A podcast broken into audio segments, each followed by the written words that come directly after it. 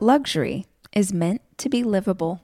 Discover the new leather collection at Ashley with premium quality leather sofas, recliners, and more, all built to last. No matter how many spills, scuffs, or pet related mishaps come its way, the leather collection at Ashley is made with the durability you need for the whole family. Shop the new leather collection at Ashley and find chairs starting at $499.99 and sofas at $599.99. Ashley, for the love of home.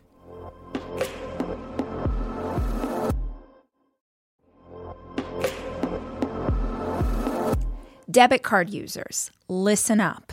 You've worked hard for your money. Now it's time to make it work even harder for you. With Discover Cashback Debit, everyone can get cash back on everyday debit card purchases. That's right. Earn on things like gas, groceries, and even that midday latte.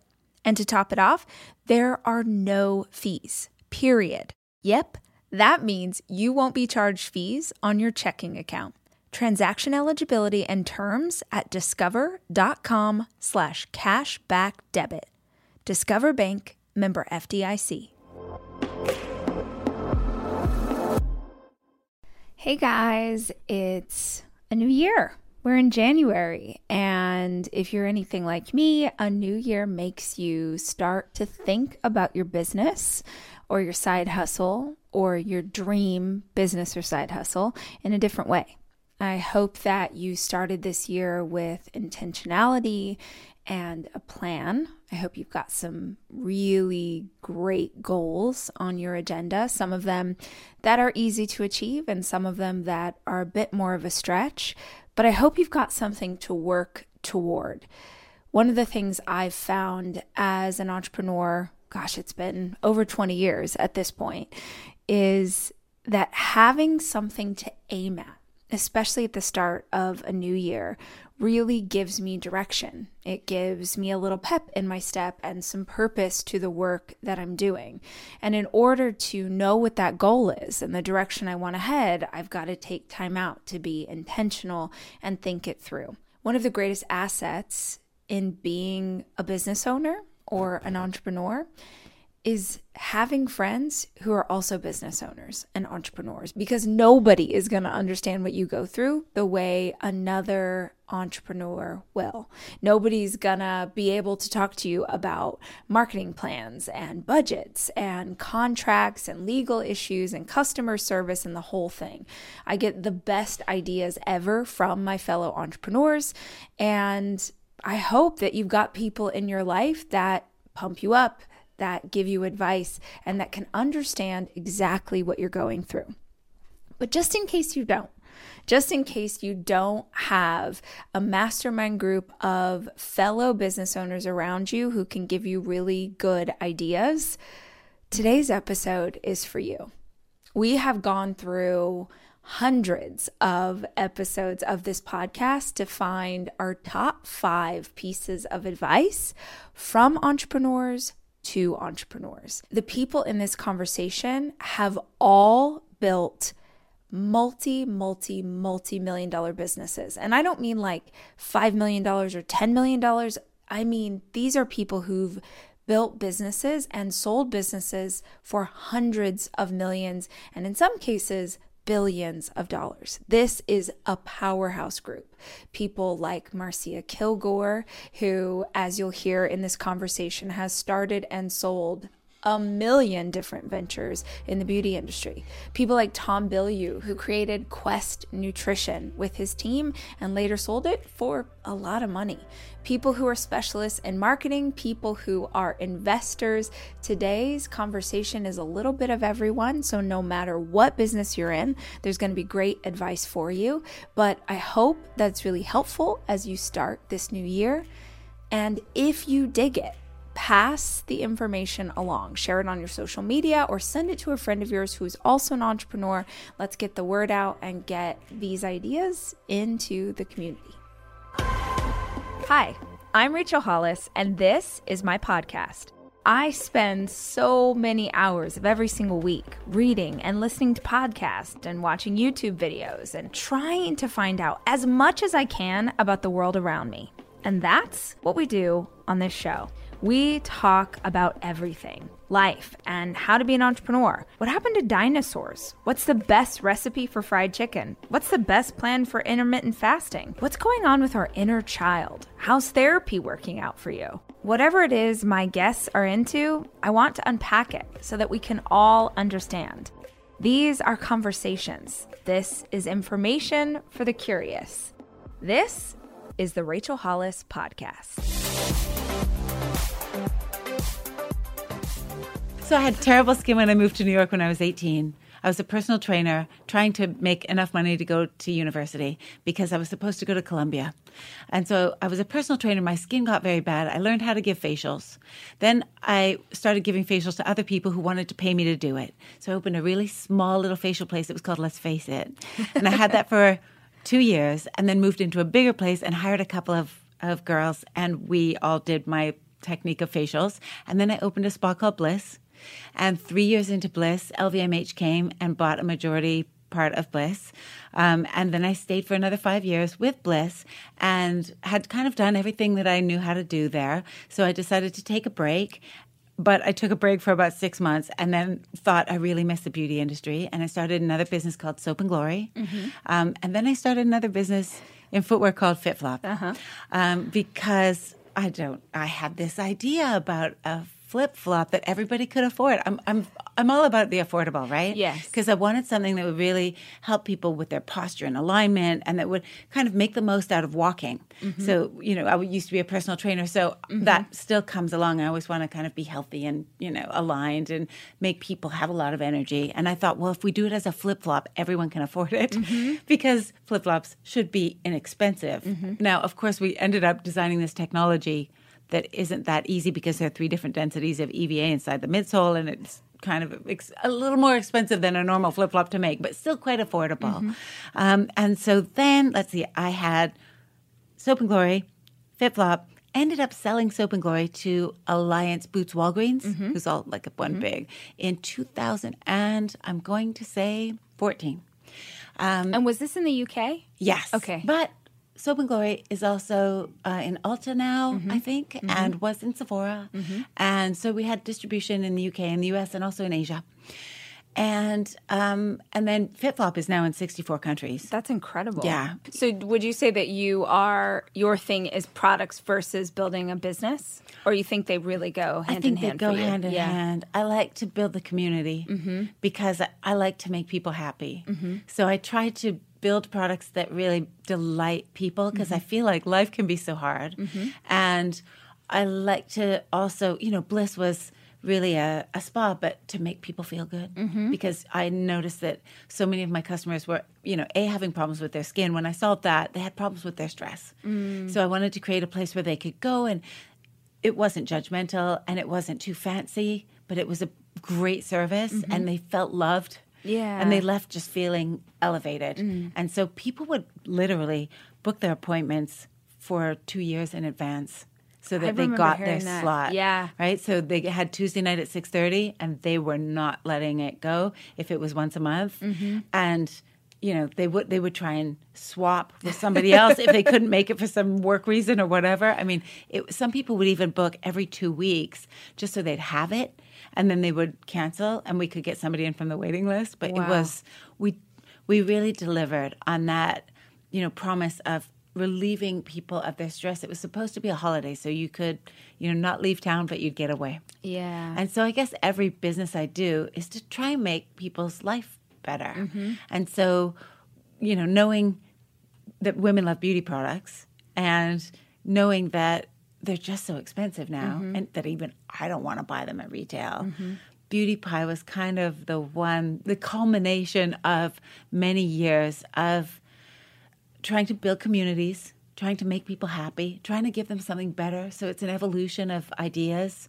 Um, because I love doing the product. Mm-hmm. I mean, without an excellent, excellent, excellent product, you don't have a business. Yes, anybody so can right. do average. You're so right. Right? Shoes have to fit. Yeah, they've got to be comfortable. Mm-hmm. You, they have to be the ones that when you're packing your bag, to go somewhere, you always put them in. Yeah, that's right? so real. And if you think about that and you think about also your moisturizers, your makeup, your whatever, you take the stuff that you know you can't live without. Mm-hmm. So that's kind of how I edit down. It's like if I am testing this product and I have to give it back to the girls in the NPD department, Mm-hmm. do I feel distraught?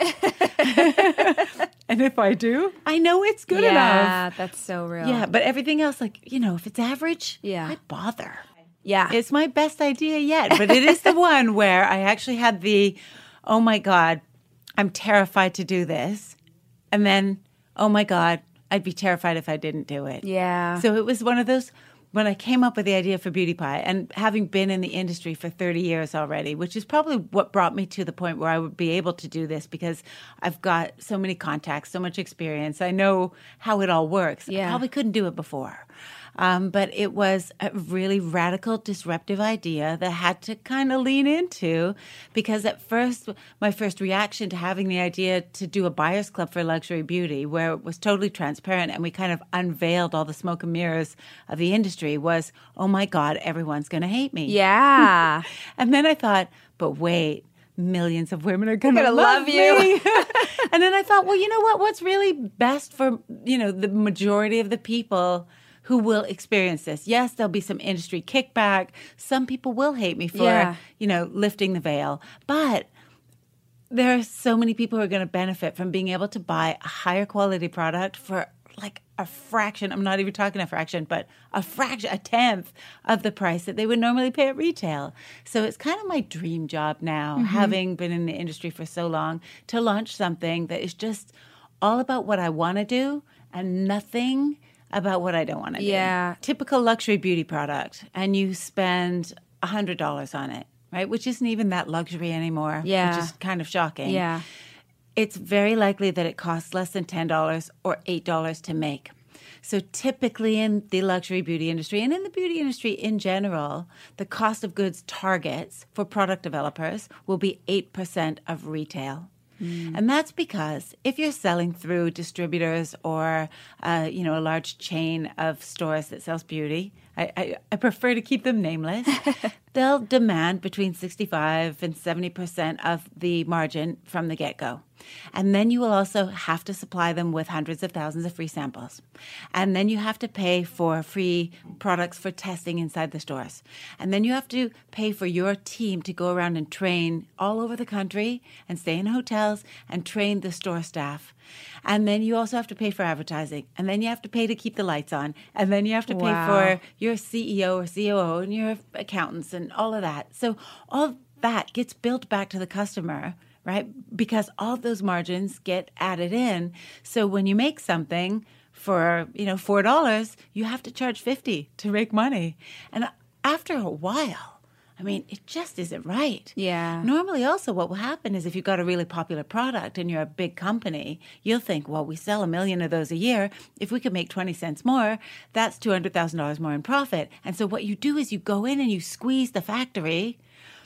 They, they have to give you 20 cents off or 10 cents off, or you make the product cheaper Yeah. so that you can make more money. And, you know, I, I just realized this is not right. I mean, where you should start is with what's right for the customer mm-hmm. and what she's going to love. And then just make the product that way mm-hmm. and then show her how much it costs and show her how much she might be paying for this if it were a luxury product, but how much it really costs. And the transparency of it is so beautiful because you never have to pretend that you are anything but what you are. What you are, yeah. And the focus on being able to bring the very best to the customer is what it's all about. You know, I try and evolve. Mm-hmm. You know, I think the meaning of life is evolution. Yes. So if I have one idea, I try and learn from it and then what I've learned from that, apply it to the next idea or the next idea and do as much as I can to make that even better. Mm-hmm. And so Beauty Pie is kind of everything that I've learned and then stripping out the part that I don't like, which is kind of that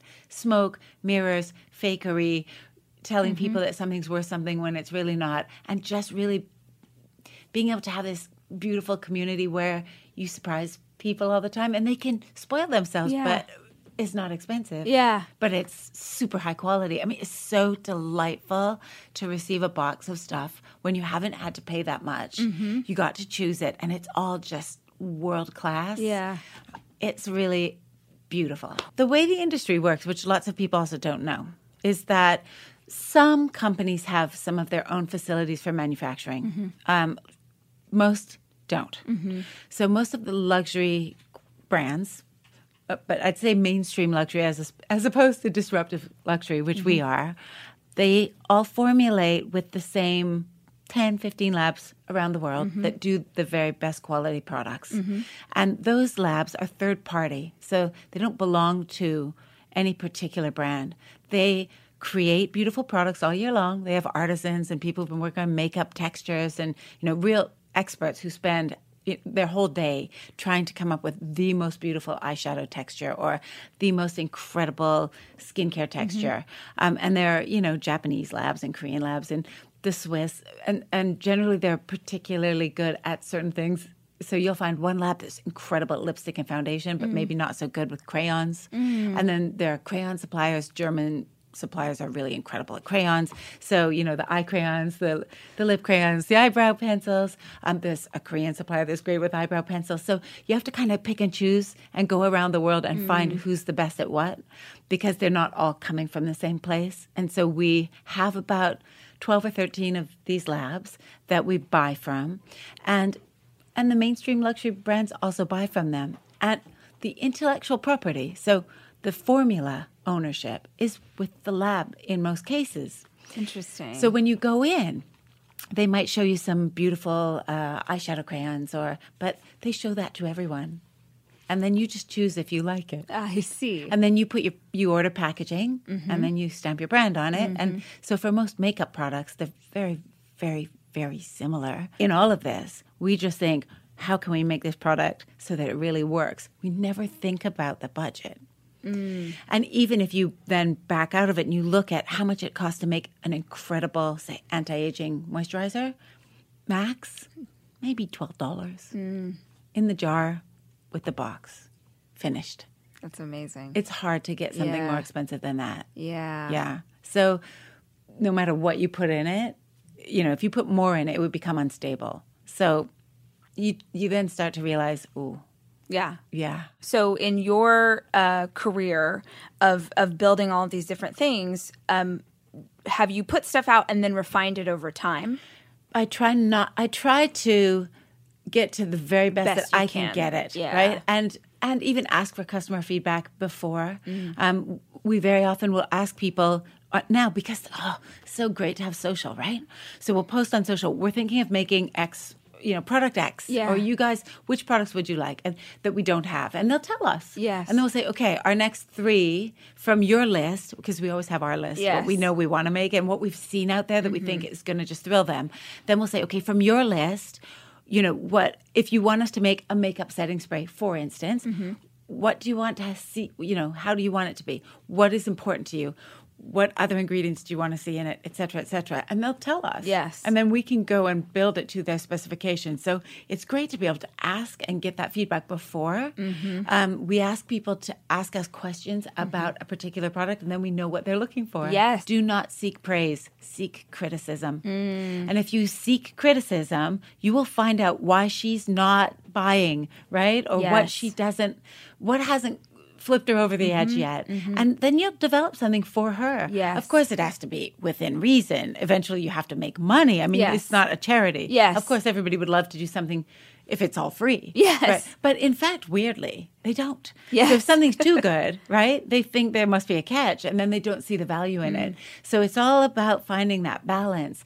But, you know, for people who have a product, you want to just take that if you don't know exactly whether or not it's ready for launch. Another really obvious thing to ask yourself is, would you buy this? For this amount of money from yourself for this very reason, be your own customer, right? That's so wise. Yeah, and would you sell it to your mother? right? And if you wouldn't, you shouldn't be selling Yes, it. And then go back to the drawing board. But I think it is important to get it to a certain level of excellence before you launch, Mm-hmm, unless you have a lot of money to lose. Mm-hmm. That's real. Yeah, because if you get bad feedback at the beginning, you might not think whatever it is is a good idea because you didn't execute it properly. And mm-hmm. then you might give up on your idea, which might be a great idea. It just wasn't well executed. Mm-hmm. And there's so many things that just aren't well executed that could have done really well if somebody had paid attention to the details. I think mistakes are great, right? Mm-hmm. Because you feel them. And the pain of making a mistake actually, I think it physically changes your, it's either your DNA or your vibe or whatever it is, and you learn. Mm-hmm. Now, it's different. You know, a lot of people say, Will you mentor me? Right. Mm-hmm. And I just don't think that you learn. I've had so many people ask me, and I've tried, but they don't listen to the advice because it's free. But making a mistake is not free. So I actually think that making mistakes is so valuable. Yes. Because you, if it's painful enough, you don't make it again. Yes. And you never forget. And that is the best way to learn because people can give you advice, but there will always be your ego in there going, well, I don't know, hmm," you know, and it can be the, the most talented people. I mean, I listen to people's advice because I've made mistakes not listening to them, and I know how painful it is. So now, if people t- say, you know, you should do X, Y, or Z, I listen to as many people who are, will offer me advice and then kind of weigh it Mm-hmm. and then ask a lot of questions. But it takes a while to get to the point where you've made so many painful mistakes that you know that you should be listening. Yes. And I'm there now, but I'm 51, right? Like it took a while Mm-hmm. and I made a lot of mistakes along the way. And I hope I won't make them again, but even if I do, then I won't make them the next time. Yes. It's just a part of your evolution. Yes. Yeah. I think once you understand what's necessary for a business to be successful, um, then you can do that in any category as long as, you know, if you're building footwear, you need people who know how to make footwear fit. Mm-hmm. You need to know how, where the supply chain, you know, you get those experts to help you. But it's more about understanding, I think, what has to be true for a business to be successful and have repeat customers. Yes. Because no business is successful if people just buy something once. And that then comes down to, again, that product being great. So it's having the elements that what has to be true about this. Mm-hmm. I guess one of them is that you have to have a real USP, right? Mm-hmm. So so what? Mm-hmm. What is cool about this? What's different about it? It's got to be different enough that there aren't so many different people competing already against you in your category that you know nobody cares. Absolutely. And that's number 1, right? Because if you come out and you say, "Well, I'm going to start a sneaker brand." Okay. So Why do we care? yeah, Yes. like there's a lot of sneakers selling- out there. Yes. right. absolutely. Mm-hmm. Or jeans. I mean, there's a lot of jeans brands, but they have they you know they struggle. They'll be really trendy. Then another one is trendy. What about yours is going to be different? Mm-hmm. And if you have a USP, then that's going to help you tremendously. Then of course it's about executing on that quality, and then I think being able to communicate all of that Yes. that's communication is everything. I mean, Yes. the world breaks down, relationships break down, companies break down because people don't communicate or they don't know how to communicate. But almost any time you have an issue with a person or a business or whatever that problem is, if you break it down, it comes down to it hasn't there's some breakdown in communication. Yeah. And I always, you know, I've made you know, talking about making mistakes where I prejudged a situation and thought something was happening when it wasn't. And I've learned from that too that actually what I should do is just go clearly communicate and ask, hey, I'm feeling like this is like this. Could you explain from your perspective how you see it? Right? Is this true? Absolutely. Or am I just thinking this? Yes. Right. And if I would have done that in those situations, it would have been better. I wouldn't have reacted the way I reacted. And sometimes, I mean, it was painful. And then I felt really ashamed of how I had prejudged a situation. And just knowing that feeling, of course, I wouldn't do it again. Mm-hmm. So, again, it goes back to the mistakes. Yes. But yeah, communication, great product, you know, a USP. Mm-hmm. And then you got to love it. You got to be passionate about whatever it is you choose. I mean, it can be you can have many different interests and passions proving something like a, you take a category and you make it better mm-hmm. that's very motivating mm-hmm. right? Mm-hmm. Because you want to evolve you want to do it better. I mean nobody wants to go in and do it less good than the the leading people. Um, and, and just knowing that whatever you're doing is improving somebody's life. That's really motivate you got to be motivated every day. So there are certain things i just couldn't go and sell. Yes. but I could sell an ergonomic, like an incredible ergonomic yoga office chair, I could sell that. and I have nothing to do with office chairs, but I know I would like an office chair where I can put one leg up and kind of stretch while I type. Yes. I could sell the heck out of that, Yes. right? And and I I was a personal trainer, so I know all about the body and the alignment. And I've got shoes that align you when you walk, so that your ground reaction force goes through your knees and your hips, so that you don't have that knee and hip and lower back torque. I mean, it's interesting. It's better, you know. It, it makes it easy, especially on the hard days, because Yes. there's al- there's always a bad day Yes. where you just think, oh God, right? And then you have to just think when you have one of those. Yes. I just need sleep. Yes. Yeah, and usually if you could just make it through that day, right? I usually write three thank you notes if I'm feeling really horrible. Uh, Every single day.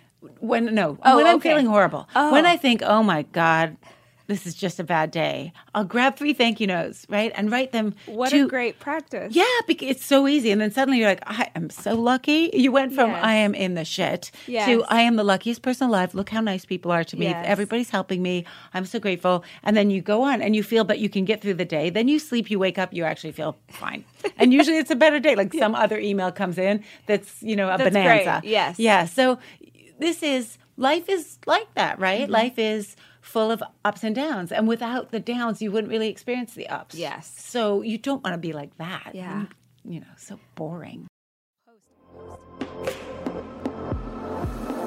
I am taking my four children away this weekend to go skiing. And I think if you're a parent like me, you understand how important it is to have a kitchen available to you when you have four kids, which is why Airbnb is always the place that I head to just make the vacation easier. And I have always used Airbnb as a place to stay, whether it was for work or family or a girls' weekend. But more and more, my friends are using Airbnb in a totally different way as a business, as a way to invest in property and earn money for it.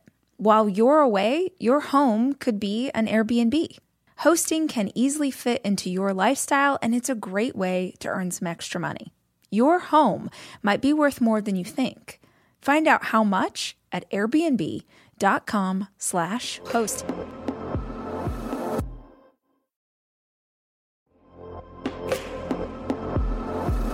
Almost every morning of my life, I have oatmeal. Seriously, during the winter, having something hot in the morning really makes a big difference in my day. Quaker has been a trusted name in oatmeal for over 145 years, which means they've been milling oats since before the invention of the zipper, the stop sign, or ballpoint pens. Quaker has something for everyone, whether it's old fashioned or quick oats that are good for cooking or baking. And while a ton of things have changed, the good stuff remains the same. Quaker, getting up to some good since 1877. Look for Quaker Oats at your local grocery store.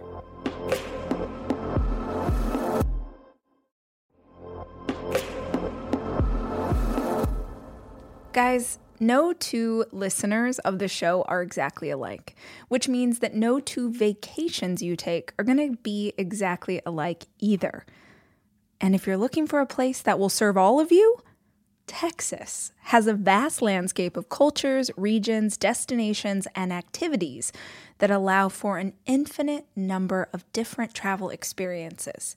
I love Texas so much, I moved my family there for five years. Because here's the deal Texas has it all. Are you a beach person? We got you. If you love a rugged vacation, not my jam, but there's plenty of campgrounds, hiking trails, and state parks galore. My favorite part about Texas? The food. It is the thing I miss the absolute most. Whether you love barbecue or Tex Mex or just want to be in cities that take their food very seriously, you can enjoy live music, visit internationally recognized art museums, and check out thrilling cowboy experiences. Visit traveltexas.com slash get your own to get the only trip to Texas that matters. Yours. That's traveltexas.com slash get your own.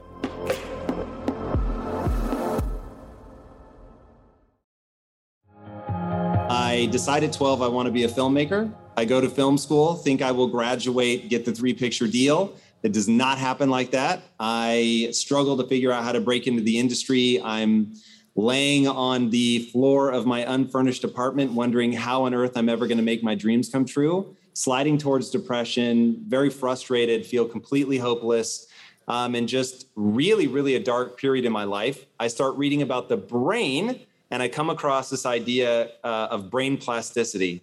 And it was a promise that just because I wasn't talented at that moment, which by the way, I wasn't, didn't mean I couldn't become talented and that lifted this yoke off my shoulders and i thought okay well if i can put hard work into something and get better i'm willing to do that and so over time that becomes what i call the only belief that matters and my life can be demarcated between before i had that realization which we would now of course call a growth mindset and after and so I ended up meeting these two very successful entrepreneurs. I'd written a screenplay, got turned into a film. I was very unhappy with the final result and they said you're coming to the world with your hand out. And if you want to control the art you have to control the resources. So why don't you come with us and get rich? We're starting a technology company and 18 months from now you know we'll we'll have just millions of dollars. It'll be amazing. I was like oh my god that sounds perfect.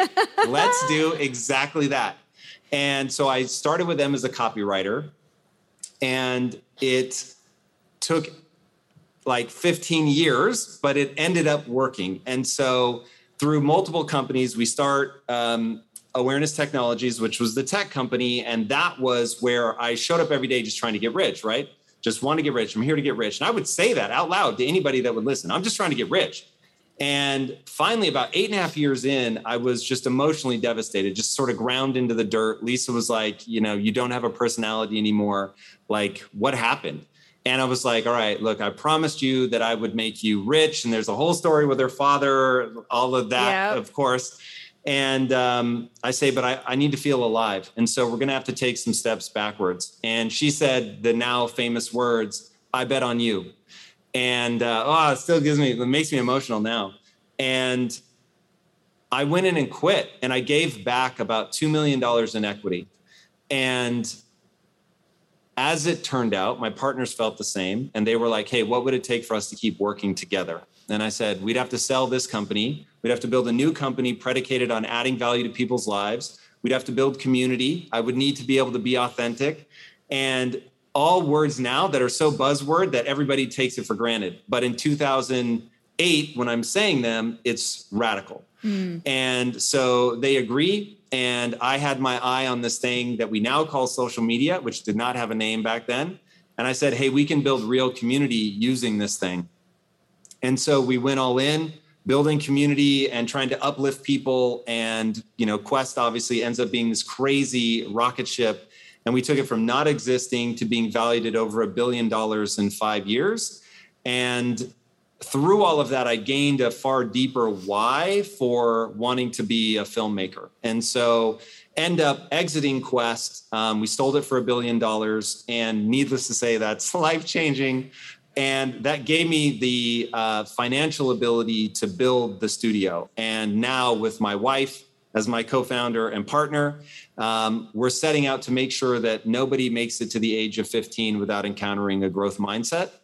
And right now, in most of the developed world, your zip code is the number one predictor of your future success. It's not mm-hmm. even your IQ, which I would hate, but I could at least understand. But the fact that it just happens to be where you grow up, and you know, that's a, a lottery. And so I'm not okay to live in that world. And impact theory is is here to make a contribution to solving that problem. When you know a couple things, one that people can change, and you know that you have the only belief that matters that if I put time and energy in getting better at this thing, that I can get better at it, then how you spend your time becomes a spiritual consideration. Because now it's okay, I'm going to get good at what? How am I going to help with this? What am I going to do for myself? What am I going to do for other people with this thing? Okay, I'm going to elevate humanity. So now imagine you come along and you criticize what I'm doing.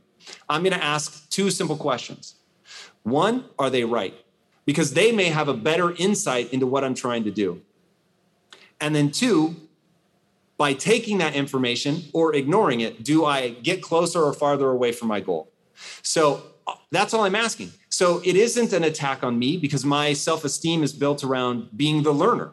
So I'm just trying to learn. I'm not trying to be cool. I'm not trying to be awesome. I'm trying to learn and actually accomplish a goal, which is to make sure that nobody gets to the age of 15 without encountering a growth mindset. So now it's like people can throw shade, they can tell me that I'm stupid. And all I'm going to do is say, in what way? Because if you can remove those scales from my eyes and I can see more clearly how to execute on this goal that I care deeply about and have dedicated my life to, I want to know that. And so as long as I'm thoughtful about what I build my self esteem around, then I can be open to that. And, and it looks like zero fucks are given, right? But the reality is, I'm just so hungry for the real answer. And I so believe in what I'm trying to accomplish that even if what you want is for my emotional devastation, I want to hear what you have to say because when people come after you, and I want everybody listening to this one, when people come after you, they come after you with real shit. Yeah. They come after you with the thing that they know is going to hurt. Yeah. They don't come to me and say, "Oh, Tom is a purple cow." They come to me and say, "Tom has big ears," because that is a fact. so it's like that's just that's what people do, right? And so if they're attacking your business, they're going to come at you with the thing that's actually a weak point. Right. And so if you can open yourself to that and say, "Hey, Rad, I'll take a good idea from wherever it comes, even if it comes from a hater." Yeah. You can make me sound incredible, right? The success I've had, it sounds insane. And people hear it, oh my God, like I want that. And I'm like, no, what you want, you don't want my championship ring. What you want is my ability to become capable of a championship performance. Mm. Now, I would much rather become capable of a championship performance, meaning I'm working hard, I'm pushing my skill set, I'm constantly putting myself out there, eternally being the learner, trying to get good at something, make it to the championship and lose it because of something I failed to do well, than to be on the bench and get the ring for something somebody else did well. So becoming capable of the championship performance like that's that's the game now whether you win the championship or not honestly like don't invest in that right you should be thinking about i'm a learner because you never want your self-esteem to be tied up in an end goal. That's not the way the human mind works. And to me it just always comes back to how does the human mind work? You everyone that hears what i'm about to say will know this to be true the moment the words leave my lips. As soon as you get to the top of a hill you're looking for the next one. That moment of satisfaction is so short-lived as to be hilarious. So it you, you can work your whole life and say as i did once i have x number of dollars in my bank i will never you know do anything i don't want to again. It's the lie because by the time you get there you've already emotionally moved on. And even if you haven't that only lasts for a little while. And nature makes sure that you get back out there and that you keep hunting and gathering. So it's just a part of what we do. So recognizing that, okay, I'm only going to build my self esteem around what I call the sincere pursuit. So I'm trying to build the next Disney. My value in and of myself, as I think about me, is not tied to whether or not I achieve that, but it is tied every day to whether I showed up and sincerely pursued it, meaning it wasn't just rhetoric, right? A cool thing to get PR, that I'm like really actually in the trenches. I know what to do with the next 15 minutes of my time to get that thing, to actually move a meaningful step closer. Okay, so that's the framework for this idea of everything that I don't have, I don't have because I don't want it badly enough. Now, for anybody out there doubting themselves, well, okay, it's great for Tom. Like he can do this, he's special. I'm going to give you a quote. This this quote sits like the booze don't block don'ts. This one sits like a glowing ember inside my chest cavity. And it goes like this. You can't make a racehorse out of a pig, but you can make a really fast pig. and my life is the answer to the question, what does a really fast pig look like? So, oh God. Yes. I I am not special. My own mother quietly assumed I was going to fail when I left for college. My best friend said, "Oh, I just assumed you were going to marshmallow your way through life." That's a quote. My father-in-law said no when I asked for his blessing to marry his daughter. These were the people closest to me. They had not misidentified me. What they didn't understand, though, was that I was willing to build drive into my life. But they met me at a time before I had it. So I had big dreams, but they were empty. I wasn't doing anything to pursue them. So once you understand, it doesn't matter where you are today, it only matters who you want to become and the price you're willing to pay to get there, Yeah. everything changes. Yeah. What I'm saying is, I know how to acquire skills because the world moves so fast and changes so rapidly that the only thing you can count on is your ability and willingness to learn. So here's a stat that for any budding entrepreneurs in the crowd, this is going to uh, unnerve you, or at least it should. Back in 1961, if a company made it onto the S&P 500, they would stay there for an average of 61 years. As of today, that's down to almost 12 years. Technology has increased the rate of change. Everybody can feel it. We all know what's going on. But when you're trying to build a business and you realize just how quickly things move, you realize you're building an empire on sand. And you have to be extraordinarily comfortable that I have to constantly keep rebuilding, rebuilding, rebuilding, rebuilding. And the only way that this thing has persistence is because I'm constantly changing and adapting and learning. And so, what I know, and because I told my team as, as we brought them on, so we leave Quest, this sort of loving embrace of a, a gigantic company with, you know, just obscene amounts of capital to being a startup. And I said, look, our job is to stay in business long enough for us to figure this out. And that's been the edict from day one. And so as you go, you begin to realize, okay, cool, I get where this is going. Uh, this isn't working. We're going to have to, you know, tweak this and try that. And you do that enough, and it's never knocking your sense of self because your sense of self is entirely I'm the learner. So having a big dream, the biggest of dreams, colonizing Mars, terraforming an entire planet, whatever, they are all simply proclamations about your ability to learn and galvanize a team around you or to be a part of a galvanized team if that's not a skill set that you want to acquire. And so looking at big dreams doesn't scare me in the slightest because I don't value myself for achieving it, only the sincere pursuit. I know that I can learn anything over time. And I know that I'm not going to do this by myself. And so it's a game of getting other people around me that can help me do this.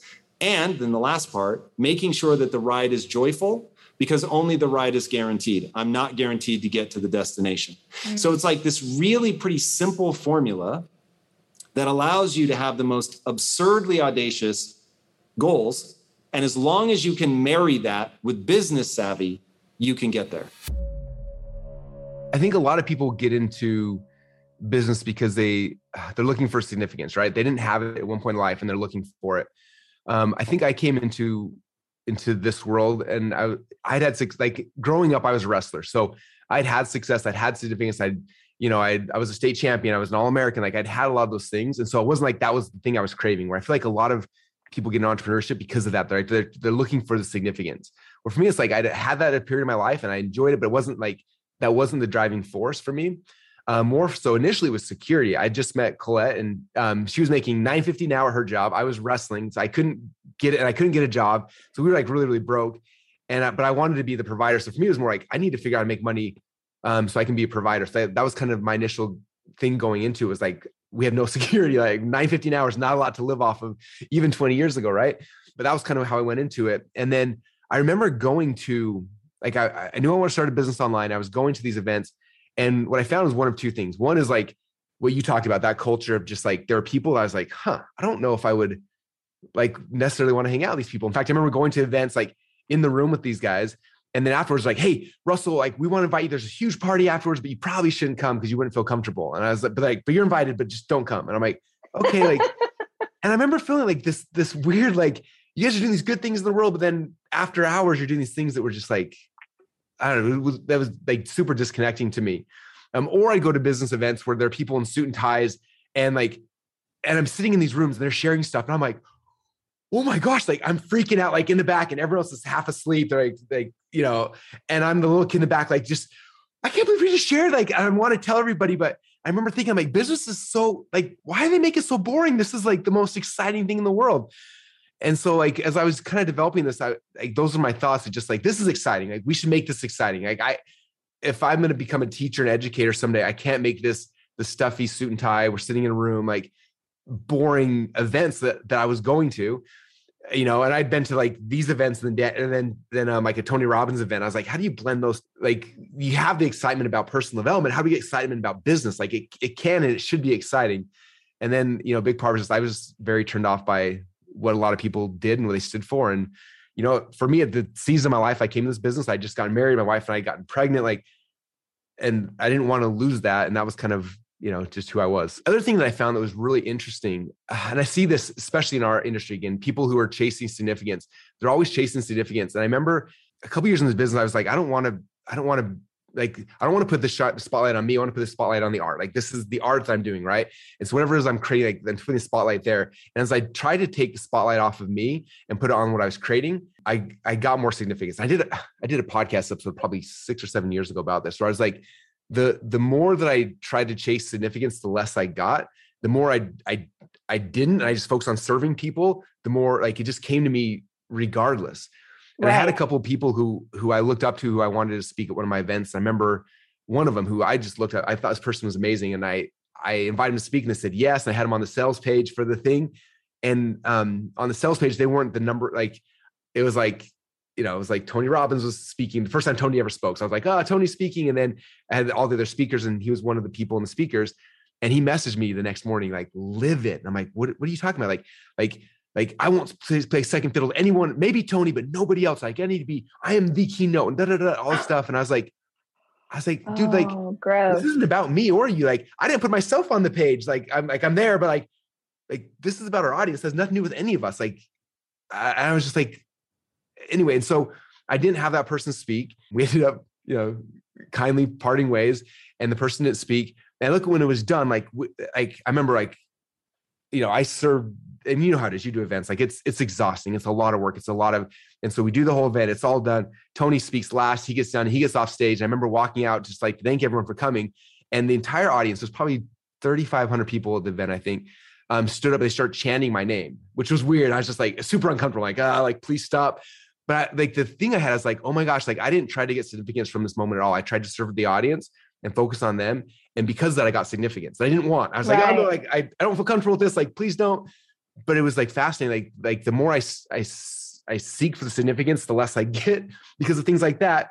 But when I'm just focused on the serving, then it comes as a byproduct. I think one of the biggest downsides of social media nowadays is that people can blow up so fast over stuff that's not real, right? Like you see beautiful women who will post get nothing and then they start showing more of their body and all of a sudden boom they blow up and they're famous overnight they didn't do right. the actual work right or you see and you see it in that's one example, but it could be anything, right? It could be, you know, the dude who rents a private jet to get the pictures. All of a sudden, they now like, and so they get they get this the reward without doing the actual work, right? I see. Yes, it, like, yes, yes. Like oh, I, dude, I, you're speaking my language right now. Like people who are like, I signed up for a marathon, and everyone's like, Yay for you! And I'm sorry that I am a jerk right now as a marathon runner. I'm like, but you, you haven't even started training. You just got celebrated, but you didn't do anything. Yes. And I think about like, and I've I've watched your story. Um, obviously, I didn't, I wasn't there during the beginning of your journey, but I've seen the videos of you on stage with your note cards, nervously talking. And now you see you on stage, and you're just like on fire, right? But like I saw the videos of you when you weren't. And it's funny because like um at one of my last events, I showed some of my old videos from from man 15, 18 years ago. Cause I was not like I was I would say like of the people I know, I was probably one of the worst, if not the worst. Um, like I was really bad, but I was so passionate about this business. And someone asked me, "How did you become successful, Russell?" Like, or someone said, "How did you become uh, like the overnight success or something like that?" And I was like, "You don't understand. Like, I love this art. For me, again, art is the marketing. The like, I love this art so much that when I first started learning it, I started doing events. I remember running radio ads in Boise, Idaho to get people to come to an event. And I remember showing up to the hotel that I had rented and having two people in the room and being like, oh crap, and doing an entire event for two people. And, and nobody cared, right? And I did that. And I didn't stop after that. I did another one and another one. And then I did another one and another one. And I probably did, you know, 50, 60, 70 presentations in front of empty rooms before anybody cared. And then I got a couple people who cared and then a couple more and a couple more. And it wasn't, I mean, I was probably and 12, 13 years in before anybody else on this planet cared about funnels. I was preaching it to the empty hotel rooms over and over and over again because I cared about that much. I believe, again, I wasn't sitting there with you on your journey, but I, I believe it's the same way from your writing, from your things. Like, and that's people are missing. Like when you just all of a sudden you become famous overnight on Instagram or whatever, you didn't do that work. And so it's it's shallow and you're gonna it's hard for you to sustain. Like I've been in this business long, 20 years now. I've seen so many, like the people come and go and come and go. Like every every year or two, there's a cycle of like the new, you know, people that that pop and then they drop and they pop and they drop. And the reason why I've been around 20 years is because I'm obsessed with the art and I'm going to do it whether there's people there or not. Like if nobody right. shows up, I'm still going to write the book. I'm still going to do the presentation. I'm still going to do the seminar because I care about it that much, right? And I believe you're the same way. Like you're you're doing this whether you know, despite everything, despite you've had a season when people were like insanely not like mean to you, and you're still doing it because you're obsessed with the art, and that's right. what people are missing. Is like, like it's, and I don't know how to get people into that because it's painful and it's, it's hard. It's not something that's overnight. Um, but if you really believe in what you do, it's just it's keep doing it and crafting it, and and that's where you get the longevity from. It's interesting because I, I think most of us fall in this trap because a lot of it we're, we're, taught in school, right? It's like I got to learn this and this, and like my kids right now, like they're trying to pass. This is finals week for them, so they're trying to study forensic and French and know, all different things, trying to learn it all. So we think like we want to be successful in life. Like I got to know all these things, right? Um, but one of my uh, friends, Dan Sullivan, he has a book called "The Who, Not the How," and it's really fascinating because he says that um, what most of us do is we go on this path, right? We start trying to trying to have success. Like I want to, I want to make a million dollar business or I want to whatever the thing is, right? And you start going on the path and all of a sudden you hit the first roadblock or question or something where you're stuck. And you're like, okay, how do I do this? And then you're like, well, I don't know how to do it. Like, okay, well, I got to learn this thing. And all of a sudden you go and like, now I got to buy a course and a product and a thing. And then I'm going to study and you spend six months learning how to do that one thing, right? And then finally you learn, okay, now I know how to do that thing. And you come back to the path. Okay, I'm gonna keep moving forward. And you start going to the next thing to hit the next, like, how do I do this? Like, I don't know how to do this. So you stop, okay, I got to figure it out. And we keep doing this thing, right? In fact, at my last event, we were showing like, you know, for someone to build a funnel, like all the skill sets you have to have to build a funnel. And I was like taking like, you know, to learn copywriting, you need at least this amount of months. And then for this and like showing the pieces and and for someone to start and to actually have a launch funnel, if you were to to try to learn how to how to do everything, it was like seven years in actual time to become a master at all the things you need to do. I'm like, most of you guys, like, like you're gonna run out of time or money before you ever get to the finish line, right? And so the shift in mindset is like instead of saying like how, how, how, it's who, who, who. Like, okay, who already knows this? Who already has a skill set? Who already is the person already like this is their unique uh, ability where they can go and they could do it today. And so you start trying to find those those pieces where they could do it. So if you're building a business or if you're trying to lose weight or whatever, it's not like for me lose weight. I don't have to understand how metabolic rates and calories and macros work. Like doesn't matter if I know how to do. I just need to know who can like tell me how to do it and who can do it for me, who can set up the structure and the things in place. If I want to make a million dollar business, I don't have to like learn how to write copy. I have to figure out who knows how to write copy already that I can hire. Now I save four years of like becoming a master at something by giving someone who already did that. And I can shortcut and speed things up. And and in your reality, you go from seven years to build a funnel to, you know, 30 days or, you know, five years to lose weight to we do it in, in a in a quarter or whatever that thing might be. But shifting that right. from a from a who to the to the from a how to the who we can learn something from from movies. So I'm a Marvel fan. But you think about like like when when in the movies like uh the Avengers, right? Let's say there's someone they got to conquer. So it's Thanos or it's whatever. Like they got to do like they don't go just attack the thing. The first thing to do is like they assemble the team, right? Okay, so if we're gonna attack this, we need a Hulk, we need an Iron Man, we need a, and they they assemble the people we need to be successful. And again, I think for all of us, it's like, what is the thing you're trying to go for? And it's like, okay, we need to assemble the the the team uh, as you know, I've been I told you earlier, I've been geeking out and going deep on Napoleon Hill and and all the early thought leaders way back in the early late 1800s or early 1900s. And uh, Napoleon Hill in his book Think and Grow Rich and also in the Laws of Success, and you know, as I'm finding like 12 other places he talked about it, but he talked about um, with Andrew Carnegie, where I think it was Carnegie was the richest man at the time, and and uh, there was a lawyer interviewing him and and was trying to get him like, hey, uh, was trying to stump him on these things and asking these different questions. And, and, Carnegie like didn't know the answer, didn't know the answer. And after three or four times, these these uh, these learned men were like, "Oh, you're an idiot. You don't know anything." And he's like, "You don't understand." He's like, "I have a mastermind group of people in my proximity where any question you could ask, I can push a button and have the answer in 35 seconds. There's no reason for me to learn all these different things." And um and that was the first time Napoleon teaches this principle the mastermind. But the same thing is true. It's like building an Avenger team or a mastermind or your dream team or whatever. But it's like, who are the people that, again, who are all the who's you need in proximity to you to be able to be successful? Like when I launched ClickFunnels, you know, it wasn't, it wasn't Russell. Like I'm not that smart. I was like, okay, well, I, I, I'm really good at like the strategy of how to do funnels, but I don't know how to build it. So then I had to find a Todd. Like Todd's my Iron Man, right? And so Todd's the guy technically can do it. And I'm like, okay, well, I suck at managing people. I need a manager, and then I need someone here. And like we started assembling this team to be able to execute on on the mission And again, that was for business, but it's true in anything in life, right? Like, for example, um, a couple years ago, I decided that I wanted to start wrestling again. And as a 40 year old, like, you're not supposed to wrestle because bodies don't do that. But I was like, I want to do it. And there's this old man wrestling tournament happens once a year. And so I'm like, hey, if I'm going to do this, I can't look the way I, I did or I'm going to get destroyed. So I was like, I have to lose weight.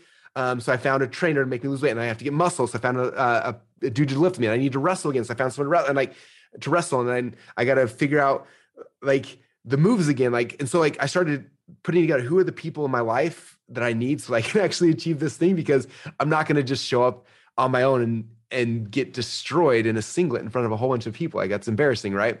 Um, and so it's true to any part of your life. It's just like, okay, imagine you got to go tackle this thing. How, like, what's your Avenger team or your Dream team or your Justice League or whatever, whatever version of that you want for yourself. But who are the people that you got to surround yourself with to be able to to do it? And then on top of that, it's like you said, proximity is power. Like having them in, in constant conversation because it raises your it raises your mind, right?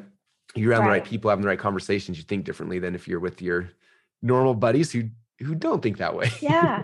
Well, and then how what do you say to people who are listening to this who are like I I am looking around my crew and I'm the smartest person in the crew. I'm the most ambitious or I'm the most driven. And it's not to say that there's anything wrong with your peeps and you could have the most amazing family and friends, but if you want to elevate your life, you can't be the one that's most elevated, right? You have to surround yourself with people who are more successful than you in the way you want to be successful. The first misconception people have is like, again, like I don't have access to these people. So when I got started, I didn't have access and I didn't have money either. So I remember like when I got into the marketing world and I wanted to learn marketing, I started looking and every single person had like these coaching programs that were $10,000, $25,000, like all these things. I was like, well, as a broke college kid, I got no money.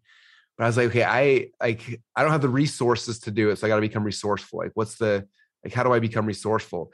And so for me, I was like, well, what do I have value to them? Like I could uh, I could try to interview them, right? So for me, the first thing I did is I tried to interview people. And so um, I put on the role of I'm going to become the reporter and I'm going to interview people. And so I remember messaging these people and I was like, why would they listen to me? I'm a college kid. I got no skills. I have no platform. I have nothing. But what I did have was I was interested in them. Right. And you'd be shocked at how far that goes. Okay. So mo- I think a lot of you guys will look at Rachel or I and you're like, oh, they're so busy. They have all these things. And we are like insanely busy. We're doing a lot of stuff. But like, at least for me, most of the people in my world around me don't care about the stuff that I'm talking about right? And so, like, when I get a message from someone on Instagram or, or Facebook or somewhere, and I can't say yes to everything, but they're like, hey, I read your book. I'm obsessed. Like, I think what you do is so cool. Is there any way I could pick your brain for 20 minutes or not? Uh, sorry, I hate that word, pick your brain. Sorry. Can Me I interview too. You? I hate that. no, leave my brain alone. but like, hey, I have a podcast I'm putting together. Can I interview you? Or hey, whatever that might be, right? So for me, I remember I was I was trying to learn affiliate marketing. So I, I bought, uh, at the time I bought the site, it was affiliatebootcamp.com. And I was like, hey, I'm doing this thing called affiliate bootcamp. Can I interview uh, for this, this course I'm putting together on how you do this specific thing, right? And for those who don't understand marketing, there's like a hundred ways to market your business. So I found one person who, who was really good at like SEO and someone who was good at pay-per-click and someone who was good, this is pre-Facebook and stuff. So it would have been a Facebook person and an Instagram, right? But I ended up, I ended up uh, picking these different categories I wanted and then I I I emailed four or five uh, experts in each of these categories and just asked them if they would be doing it. And again, four out of five people either ignored me or said no or whatever. But like I was able eventually get one person from each category to say yes. I was like, oh my gosh, this is so cool. And so instead of paying them their $10,000 consulting fee, I got a 30 minutes or an hour interview with them for this product I was putting together, this course I was putting together. They didn't have any customers, but they didn't know or care and I interview the first person and then the second person and the third person. And a couple things start happening. Number one is I started getting like, I was, I was learning directly from these people. So like my knowledge started going up, which is really, really cool. I'm having a chance to ask them my questions. And so I started like getting like my question answer. I started like thinking differently because I'm hearing them speak to me over and over and over again. And number three is that other people start seeing me. I'm interviewing this person and this person and this person. And that that concept of proximity is power is powerful in a couple ways. Number one, it's like you get to learn from them directly. But number two is like people see you in proximity with other people, it it automatically raises your your um I don't want to say status, but like like your status yeah. to, to that level, right? And so today, if I was a starter from scratch today, like what I would do is I would start a podcast because podcasting is is simple to get into, but it's really really cool. And I would pick a theme, like let's say I want to be in personal development, or I want to be in biohacking, or I want to be in whatever you're the thing you're actually really passionate about and then start messaging the people who are the best in the world, the, the authors, the speakers, the people who are trying to get their message out anyway, and you start having a chance to have these interactions with them and that's how that's how it begins. That's how you start getting around a different friend group right? Because i didn't have friends in the marketing world 20 years ago but i started interviewing people and within within three or four months i was friends with all these authors and these speakers and i started getting to know them. Then i would go to an event and i knew who they were they knew who i was and we built relationships and um and what was interesting for me is a lot of times like the people at the top like a tony robbins right did not respond to me for for a long time but I found people who were like maybe one or two steps ahead of where I was, right? They had been doing this for a year. They had some success. They had a little bit of a following. And so I started interviewing those people. And then uh, I, I, would share, you know, I, after the interview was done, I'd be like, man, that was really cool. Like, who else do you know who, who I could interview? And they would introduce me to someone else. And they introduced me. And, and we started like kind of building these, these little friend groups. And what happened is that all of our businesses together all kind of collectively started growing together. It wasn't like, you know, me going to Tony and Tony promoting me an overnight, my overnight success, right? What we talked about earlier. It's not like that. It was like I put in the time and the effort, and I was serving them, and they were serving me. And like eventually, we were the you know we were the bottom tier of the, of the totem pole, but eventually we became the first tier, and then we became the second tier and the third tier, and eventually, and this is literally happened for me, like four or five years into this business, Tony Robbins reached out to me. I didn't reach out to Tony; they reached out to me saying, "Hey, we're seeing what you're doing. We have a couple questions for you." But it was because I was doing the thing. I was in motion. I was in momentum. Most people never uh, they never get into momentum and so they never have any success. Like for you, you got to like, I'm getting momentum. I'm starting a podcast or a blog or a YouTube channel or something, and then get in momentum, and then that opens up these doors for people and and conversations and things to where you can start building that that friend group and that network. Um, because get it, it's going to be hard. In fact, I I feel bad saying this, but after high school, I moved to I, I moved to go wrestle, and I, I left my hometown. But when I go back to my hometown, it's it's really interesting to me that like most of my friends um, I know where they're going to be Saturday night. I know it's, it's called mm. Belgian Waffle. They're going to be there. So I go home. I always go at like 10th. It's the only place that's 24 hours in my hometown. And so I know they're going to be there every Saturday night. I show up there and sure enough, they show up and we hang out and we eat and we talk and we share good times. And then I realized that all of them are in the exact same spot they were 20 years ago when we were in high school. Right. Like none of them changed because they're like they're with the same people. And so you can you can love those people. You can be with them. But like if you really want to grow and have have the level of success and whatever it is, I don't care if it's business or health or whatever, like you've got to find the, the group of people who are doing what you want to be doing and getting into momentum. And when you start doing that, doors will start opening, your skill sets will get better. And that's how you that's how you evolve. To me, being healthy is really grounded in nutrition. Honestly, what I eat and what my kids eat is super important to how we live our lives. It's why I love a company like Thrive Market because Thrive Market carries brands with the highest quality ingredients and sourcing methods. They restrict hundreds of ingredients across their food and cleaning categories. So when I go online and I use their on site filters, I can figure out exactly my lifestyle needs and trust that what I'm getting from Thrive Market is what I want to take into my body when you join Thrive Market, you're also helping a family in need with their one for one membership matching program. You join, they give. You can join in on the savings with Thrive Market today and get 30% off your first order plus a free $60 gift. Go to thrivemarket.com slash rach for 30% off your first order plus a free $60 gift. That's T H R I V E market.com slash rach. thrivemarket.com slash rach.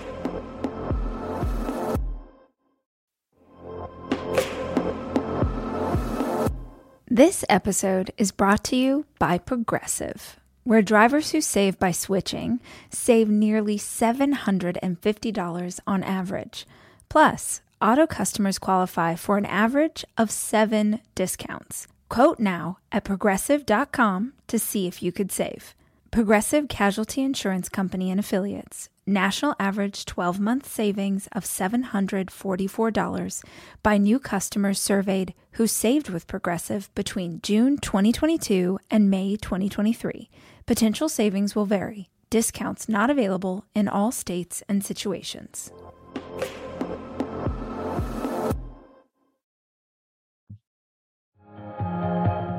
a lot of people I think are afraid to take that next step because of that, because they're worried about the failure. They're afraid to take the next step because they don't want to fail. But I look at it as what if you don't? And what do you have to lose? Like, actually, what do you have to lose if you try? Yeah. And tangible, like, not just as a concept, but when you sit down and really write everything out, like I brought my journal, like I bring stuff with me everywhere I go. And um, what do you actually have to lose? Write it out. Like I have my pride, I have a hundred dollars in the bank and I can't lose it all. Okay, well, fifty dollars. You know, write that out. What you have to lose if you take that step. And for me, what I had to lose was the building yeah. and it was worse what I had to lose Mm-hmm. than what I had to potentially lose if I didn't try. Yeah. And think that was for me, and that has really been one of the biggest things that has kept propelling me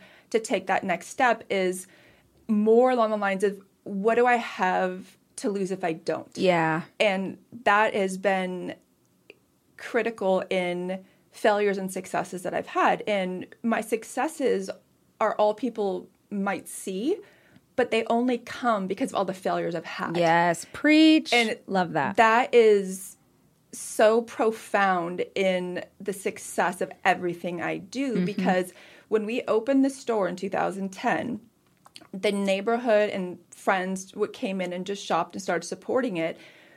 We started breaking even within a month wow. we opened it with $3,000 because that's all we had. We went to salvage yards. We went to like, you know, wood farms and took scraps of metal and wood to build the fixtures for the store. Our um, counter was this old bar that smelled like old alcohol that, you know, we we whitewashed and painted and my husband would come home from work and you know, he'd be at work all day and he's a fireman and then at you know, after dinner and everything at eight o'clock, he'd go to the store until 4 a.m. Mm. and build out the store because we had to. Yeah. And that's the other thing is you have to be willing to take that risk, but you also have to be willing to work for it. Yeah. And that's a huge thing of what are you, how hard are you actually willing to, willing to put in? And Yeah. does that measure up with what you want your success to be? Absolutely. And if they're out of line, then you either have to be realistic with what you want your goals to be, or you have to adjust how much you're going to put into it. And looking back, though, it's so funny because it just it worked. I had to make it work. Yeah. So we started kind of slowly climbing out of that massive debt that we had, um, and then at the store is where I wanted to start something else. I knew that this I didn't want to have an online presence for the store itself because I had this inkling in the back of my mind that maybe I will do another online company. Maybe I will take that next step of really trying to grow an, another brand. And um, the lady that used to sew for me for all my slings, she was out of work now too. And I felt bad because she has five kids. And I reached out to her and said, Hey, do you want some more work? She said, Yes. So we, you know, put our heads together and she started making headbands for the store. Yeah. And that was where Three Nest really started. Mm-hmm. I remember, gosh, so long ago when So I was a long ago. blogger. I remember like my intern Yeah. bringing me the headbands and being Yes. like, look at this company. Their stuff is so cute. I remember that ages Yeah, ago. and I would take all the photos diagonally with like this super saturated filter. Yeah. But again, you do at work. So it didn't have a name. I just had headbands in the store and they were selling really great. And I was like, you know what? What if I put just the headbands online? Mm-hmm. And I didn't want to do a website because this is when you had to have more hard coding. There wasn't Shopify or like some of these turnkey sites. And I was like, okay, Etsy. I can go to Etsy because they're all handmade and I'll turn to them. So I went in, registered, and I'm trying to think of a username. Every, I mean, it's like an email name. Like Yeah. everything's taken, right? Yeah. So I'm like, okay, so I have a tattoo on my forearm of three bird for my kids. So three birds in a nest. I'm like, da da da, three bird nest. Cool. It's not taken. So there, that's my username. and that's really how the brand name came about. And it's funny because hindsight, I probably would have named it something different Mm. just because I would have tried to think of something cheeky or yeah. I don't know, something that seemed a little bit more I don't know, that went along with what we were trying to do, but Yeah. it's been perfect. Yeah. And so that was really the inception and really where the brand started. And that started um, growing, I focused on, I kind of put everything that I knew that had worked for me before into action on photography, on, um, you know, keywords, on, you know, looking at your competition and shopping Etsy as if you were a shopper. I think that was the biggest thing mm. that I even tell people that reach out to me this day is shop it like you were one of your customers and what photo would you click on because you have a one and a half i think it's one and a half by one and a half yep to show you don't even have words you yeah. have a little tiny square and if the square next to yours looks better they're going to click on the one next to you so you need to look better yep. than any other square yes. And that's all you need. It doesn't matter what's the rest so of it good. the little tiny square is like what you what you need to focus on. So that's what i did. And looking back like some of the photos like i probably would change. But again yeah. it was taking everything that i had failed at the things that i had succeeded at and meshing those together and making them work. And the biggest thing that came out of the failure of the previous company i had was the humbling experience and the appreciation that someone earned a dollar and is spending that dollar with me. To this day i i am so thankful and so like over the moon every single time somebody places an order. I am so grateful because yeah. guess what? I've lost everything mm-hmm. i've been there where i've lost everything i've been there where some of our customers who are have $20 to buy an outfit of the week and that's all they have and they want to look cute. I've been there. Mm-hmm. And so I don't take for granted any, any cent that a customer spends with us for and I will I don't think that will ever change. Yeah. Um, November 3rd of 2011 is when I sat down on my couch and came up with the username. I had um, product that I put up within the next week. And for based on the research and stuff I had done at the time, you would get maybe one or two sales a week. And again, that was fine because I'm in debt. Yeah, I, any like additional two dollars, and I had fabric, so yeah. I had a gal that you know could sew for me, and I couldn't pay her a lot anymore, but I still had fabric left over. I had the goods. I just needed to you know make something out of it. So um, within a couple weeks, I started getting orders, and it's you know Etsy. Uh, if you have an app on the phone, every time you make an order, it's a cha-ching sound. Oh yeah. And I could not.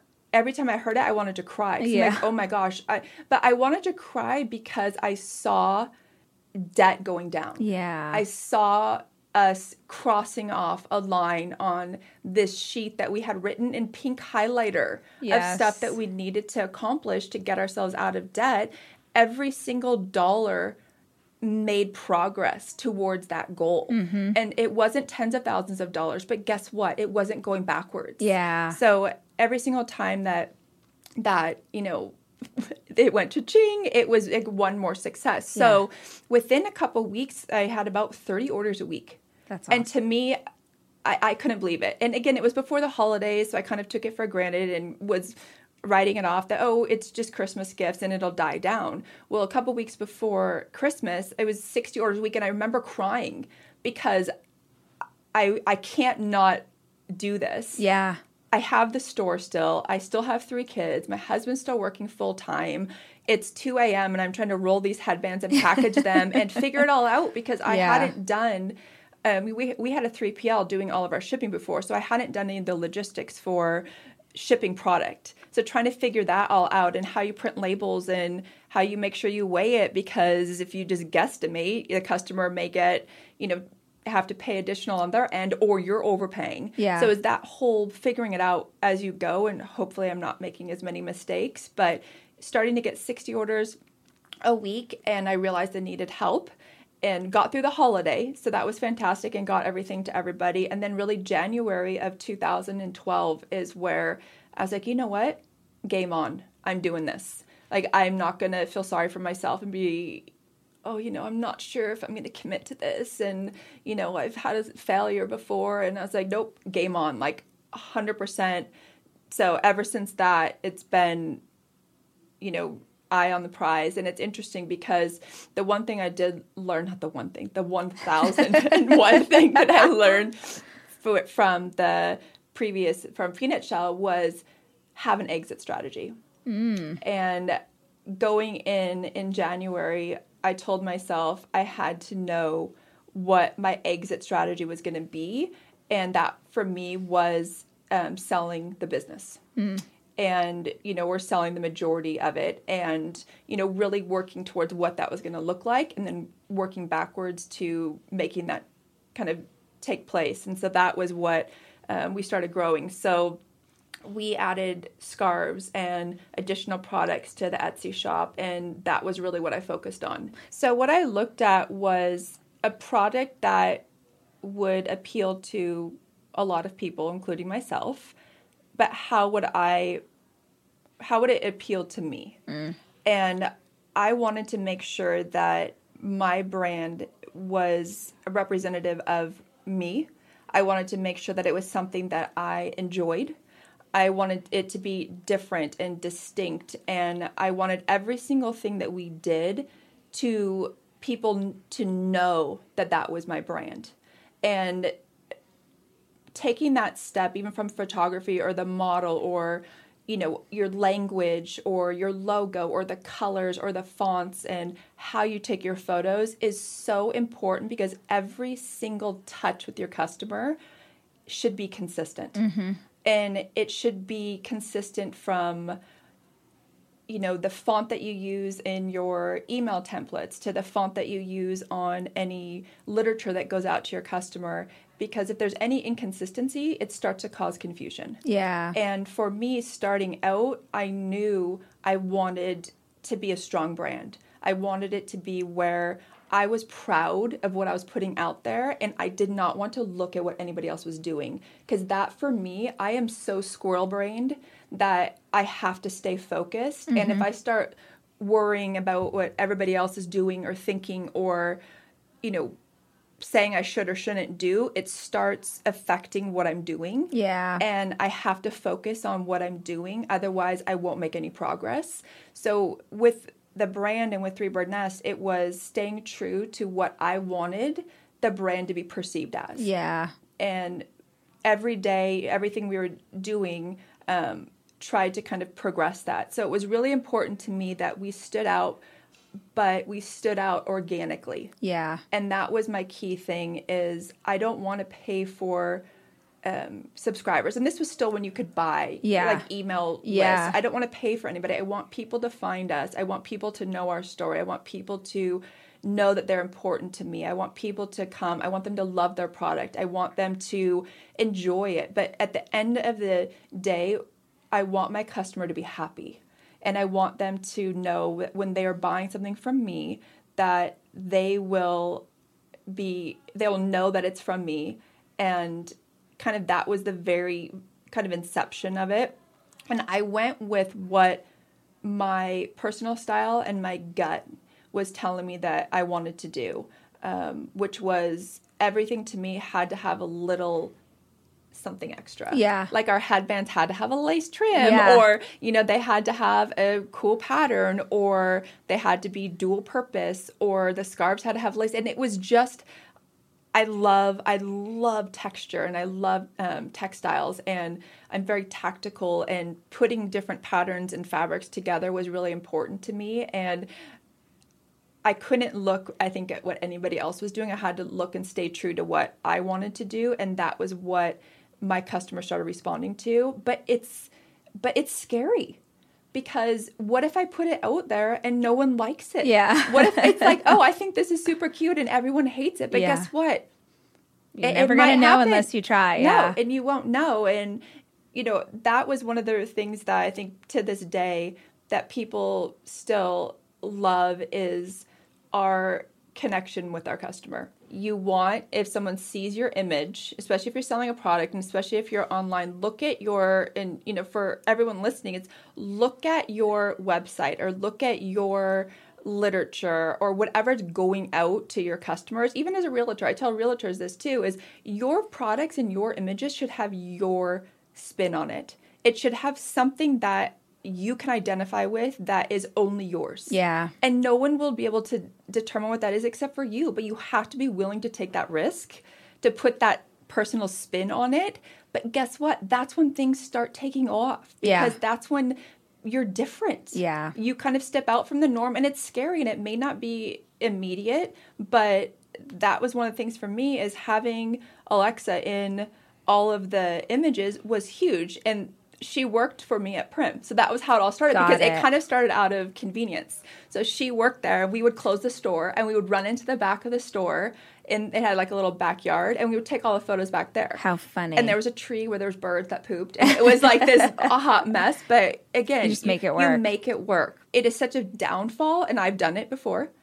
Of this is what I want to do, versus this is what my customer is telling me to do. Absolutely. Okay, well, when, when whenever you go to this is what I want to do, and your customer is telling you something else, your sales are going to fall Yeah. or your you know your customer or your fans or whatever it is they're just gonna be like well, this isn't what i want so i started following what our customers were telling us that they wanted additional styles additional products adding jewelry and really growing that so within a year we were doing i mean we were selling hundreds um, per week I wasn't going to be in debt again like I was before. But in order to do that, I had to pay attention to every single cent. Absolutely. And one of the things that I think, especially for listeners, is don't be afraid to charge what you need to charge to make money right. And know what that is. That's Yeah. the huge thing is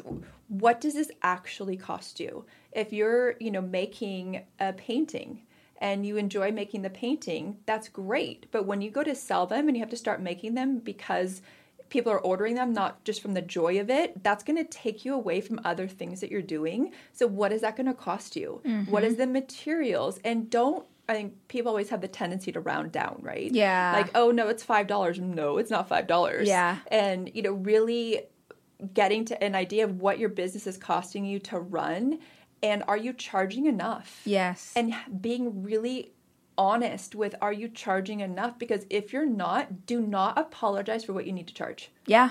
Don't Yeah. because guess what you're going to be the one that's going to be like me $850000 in debt Yeah. and have fun coming back from that because it's an awful it's an awful experience Absolutely. so if there's a couple things, you know, for sure that, you know, I've really focused on as far as growing the business is, you know, really, really being true to who you are, who your brand is, and not feeling like you need to look like anybody else. Mm-hmm. Look like you. And if you don't know what that looks like, figure it out yeah. like what do you what do you want your representation of you to be and what does that look like you know even forming a logo i think a lot of people look out at a bunch of other people's logos and that's fine you know for inspiration but when you go to a logo designer and say hey this is what i want it should be your words and your descriptions and sketches versus other images of other logos because that's what you're going to end up getting right? It's like one that looks like somebody else.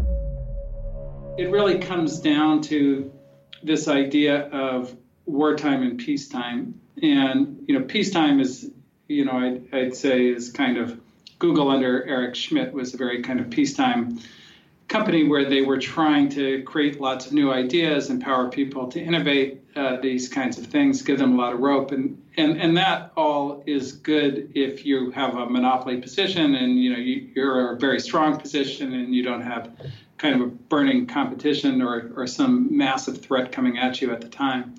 Um, but if you're fighting for survival, you end up in a different mode. And you know, if you know the history of Apple and, and Intel, you know those those two fought for survival a lot of the time, um, where the speed and accuracy of decision making kind of overrides all those other things that you'd like to have as a manager, um, and that kind of is wartime. So, yeah, you care then about really little details and you want to be involved in positions and know you're not delegating that all the way. You need to review it um, and you know and you need to train people on the battlefield so if they're doing something that's going to cause difficulty and you need to reset their thinking or reset the culture like yes you may sacrifice them for the good of the whole uh, in a confucian kind of way so um, yeah, they're they're they're they're different different modes, peacetime and wartime. A culture is not a set of beliefs.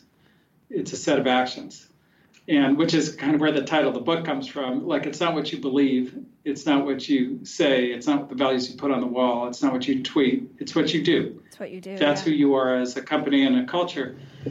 And how do you get people to do what you need them to do so you can be who you you know who you want to be? And you know it turns out to be subtle and simple. I'll give you kind of um, one quick example that uh, we have. So we're, we're like relatively small, like a lot of your listeners, and that, you know, the firm's maybe 180 people. Um, and as a venture capital firm, like one of the things, because we serve, we're in service of entrepreneurs, that's kind of the business.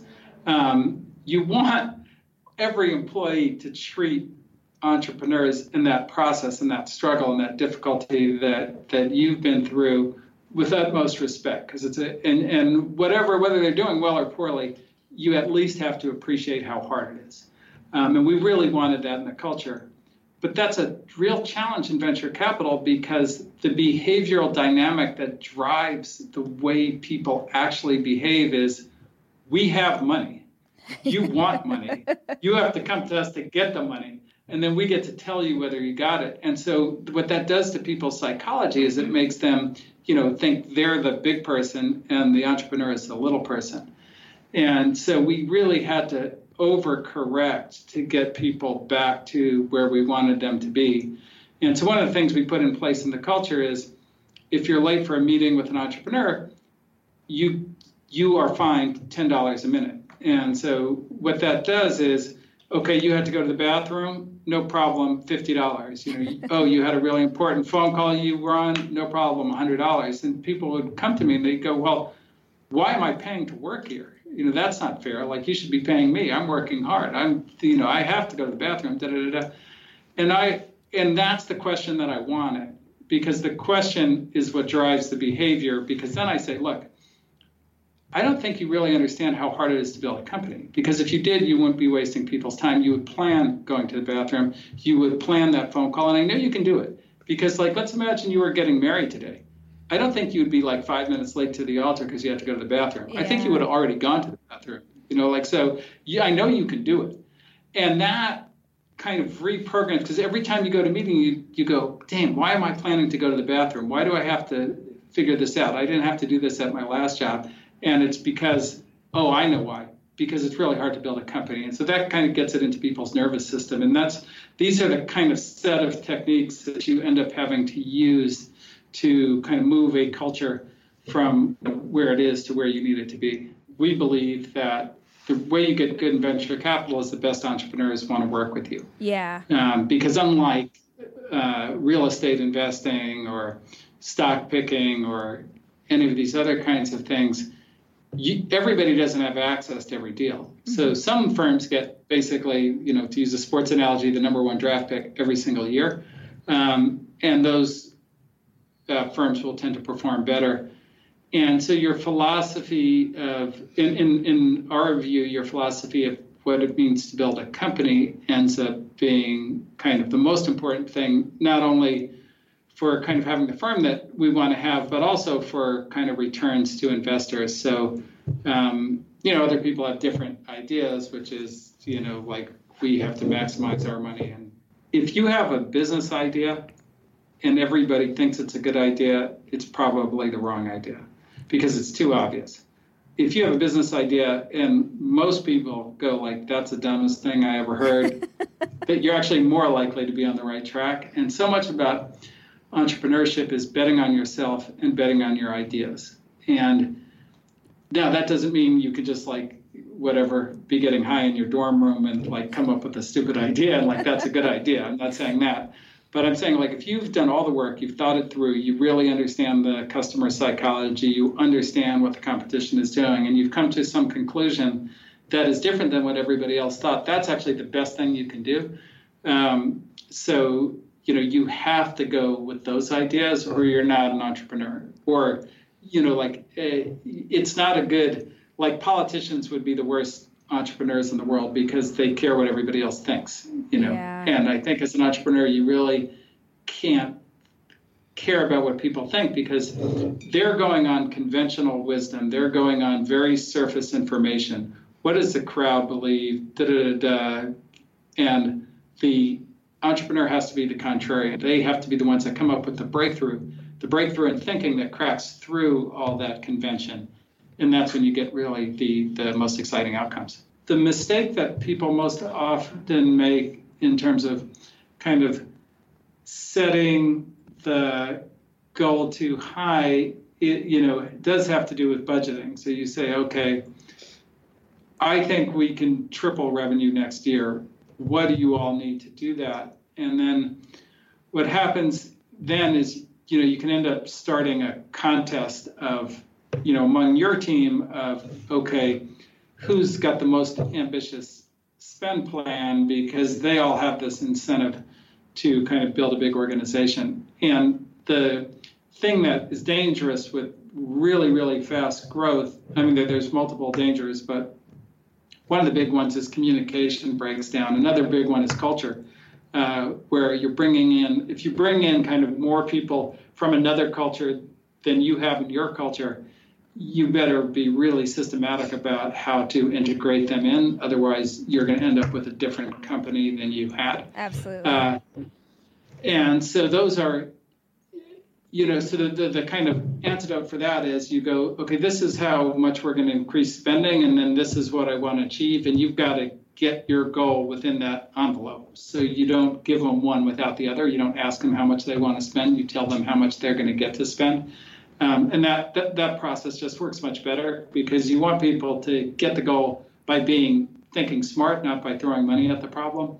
And so whatever you do, you want the incentive to not be to throw money at every problem.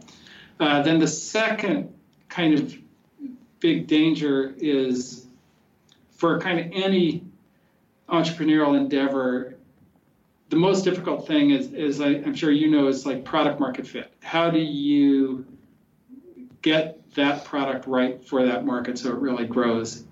And, and entrepreneurs have done it, so they take it for granted, but there are very few people in the world who can do that. And so if you take on more than, say, one big new thing that requires product market fit, like you can do a large number of things that add to your current product market fit, but if you're trying to go for new product market fit, you probably there there may be one or two people in the entire company who can do that. And even at like a place like google or facebook there's still only maybe a dozen people who can do that. Um, so it's a very like that innovation capability is uh, always going to be scarce. And so i went kind of go okay we're going to do five things like the thing we just did. Um, I think that's very dangerous. But if you say, okay, we're going to take the thing we just did and we're going to make it 10 times bigger, that's like a more reasonable thing to do in terms of scale.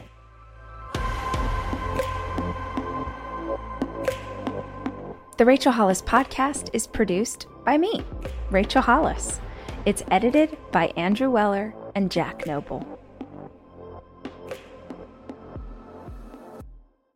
It's your time. Join global thought leader, executive producer, and New York Times bestselling author T.D. Jakes and today's leading culture shifters for an experience unlike any other. At the 2024 International Leadership Summit, spiritual and business leaders can gain the practical tools they need to maximize their timing for success. With world class discussions, breakout sessions, and networking opportunities, this is where your dreams turn into reality. Timing is everything, and your time is now. March 21st through 23rd in Dallas, Texas. Register today at thisisils.org. At Capella University, you'll get support from people who care about your success. From before you enroll to after you graduate, pursue your goals knowing help is available when you need it.